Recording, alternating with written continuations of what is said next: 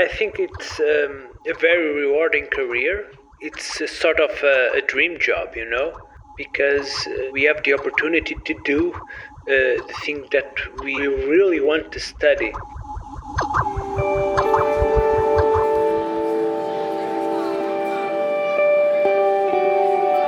Hello and welcome to the LifeWatch ERIC podcast, A Window on Science, from the European Infrastructure for Biodiversity and Ecosystem Research. Thanks very much for joining us. To mark the first anniversary of these podcasts, yes, 23rd of March 2022 was the first. Today, we're stepping a little sideways from our key topics of open science and invasive alien species to examine what it's like to be an early career researcher.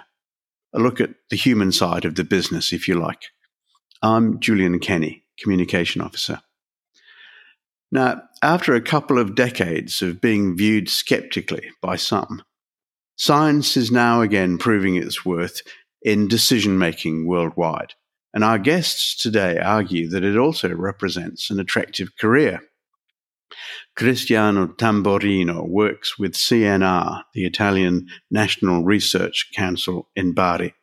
And Daniele Crespo is from the Center for Environmental and Marine Studies and the Department of Biology at the University of Aveiro. Good morning to you both, LifeWatch Italy and LifeWatch Portugal together. How are you today? Hi, fine. Hi. Thrilled to be here.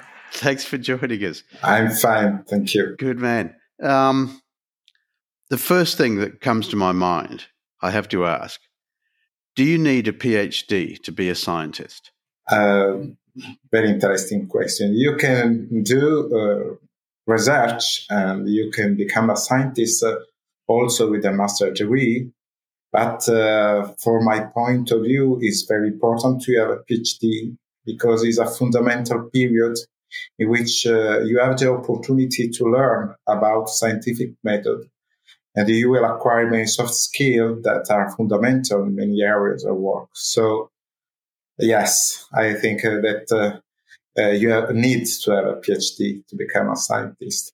It's a sort of gym for uh, research. I mean, essential training. Um, okay, so you need the years of, of, research to really get in. What what's the pay like, and what are the what are the prospects like? What are the conditions of your life? Um, I think it's um, a very rewarding career. Um, it's a sort of a, a dream job, you know. Uh, because um, we have the opportunity to do uh, the thing that we we really want to study. Right. When I was a child, I was I always said that I wanted to be a scientist, and uh, here I am, uh, being um, a scientist. It's a great pleasure to do this. yes. And what about the you know um, isn't life a bit precarious as you move between one contract and the next? Yes, it's precarious. Uh, you um, have to, to work for more or less 10 years before to have a stability in work. But uh, uh, if you have passion to do this work, you don't care about it.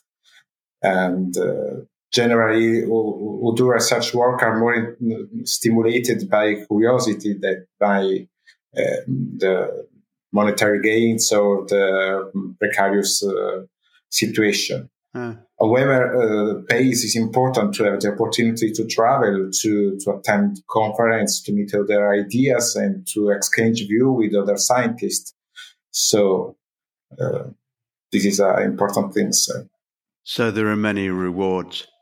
Yeah. Uh, here in Portugal, we are struggling to have a, a more um, stable career because our uh, main uh, uh funding institution only uh, offers uh, six year the, the, the largest contracts it's six year uh, right. link to it. So we are struggling to have more um, permanent positions on research uh, mm.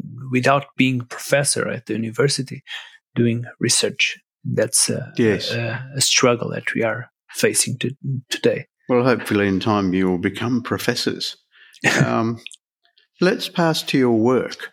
What are your what is your research about? This is addressed to both of you, I guess. Um, I started, yes. Um, sure. Um, I got my PhD from uh, uh, one years ago, and uh, I've been involved in the analysis of satellite images with machine learning and numerical analysis statistics. And um, uh, currently, I'm in LifeWatch, and I I'm studying the dynamics of invasive species with a particular reference to Ailanthus altissima species. Uh-huh. And we are uh, using some mathematical models of diffusion and control by using a partial differential equation. And uh, this is very important because if you can uh, uh control uh, the growth of these invasive species, you can avoid to, to lose the biodiversity that is an important task of uh, this project. Mm. Yeah, so um, I've been working with ecosystem function in estuaries. Uh, that's what I, have been doing for the last 10 years. And how uh, this uh, ecosystem function is affected by uh, global changes, which include not only climatic changes, but also um, human mediated biodiversity changes like the introduction of uh, non-native species of invasive species. Um, my task within LifeWatch is to compile data uh, on uh, invasive species Uh, and to run one of the workflows of the internal joint initiative called biotope and this workflow aims to um, highlighting where the incidence of invasive alien species is strongest and which areas or habitats are um, the most vulnerable to the negative impact of these uh, invasive alien species. So, for both of you, this work is is very high tech, very sophisticated stuff. um, do you find that your research is a success? Do you get real results? From my point of view, yes, uh, we develop a workflow available uh, on the LifeWatch platform. Uh, that uh, is freely uh, available and everyone can use very easily it. And these two concern, uh, as I said before, the control and the diffusion of invasive species. Hmm. You can uh, put inside some kind of data of uh, uh, invasive species and you can watch the behavior of these invasive species during the years. So uh, the results are very promising and these allow us to improve our work. And uh, I take this opportunity also to thank my colleague of uh, uh, Bari in the Institute of Calculus Mauro Right, cool. Daniel? Yeah, so in our case, uh, our uh, tool, our uh, uh, workflow uh, will be soon used by um, on a European Commission report, um, which will assess which are the biotopes most vulnerable to invasive species across the European seas. Mm. we are also creating a database with the impacts of each invasive species across the different habitats that will be publicly available and will support uh, researchers working on their own particular cases uh, at any scale. Uh, an important task of our work is to create supporting literature, which could be um, tutorials, reports, and of course scientific papers. Yeah. Uh, and that is a, a, ongoing job as well. Yeah, publications are part of the territory. Yeah, of course. Um, but so you're both contributing, in fact, to um, the ongoing development of the LifeWatch ERIC virtual research environment.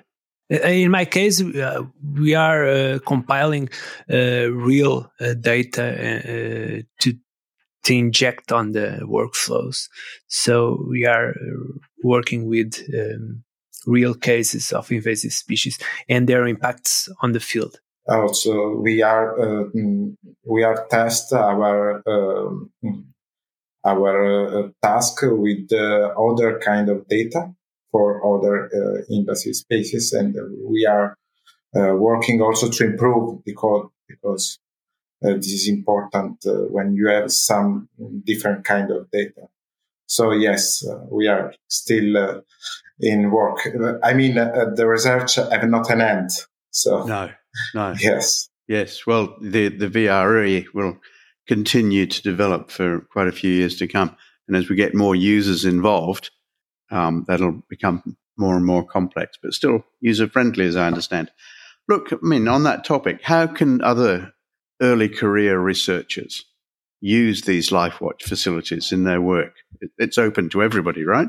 I think that uh, it's important to, to have a platform like Life Watch. I mean, uh, that every uh, everybody uh, that our scientists can uh, use in order to uh, download data or have some immediately using workflow in order to learn the the, the flux of work or, or, to improve the research that are under their analysis. So uh, it is very important to have uh, uh, this kind of tools mm. offered by LifeWatch, and you can enter and use it in very easy way. How how does one get access? Danielle? Yeah, so uh, anyone with a Google account, a Google email account, or the ORCID uh, could use uh, the um, our workflows.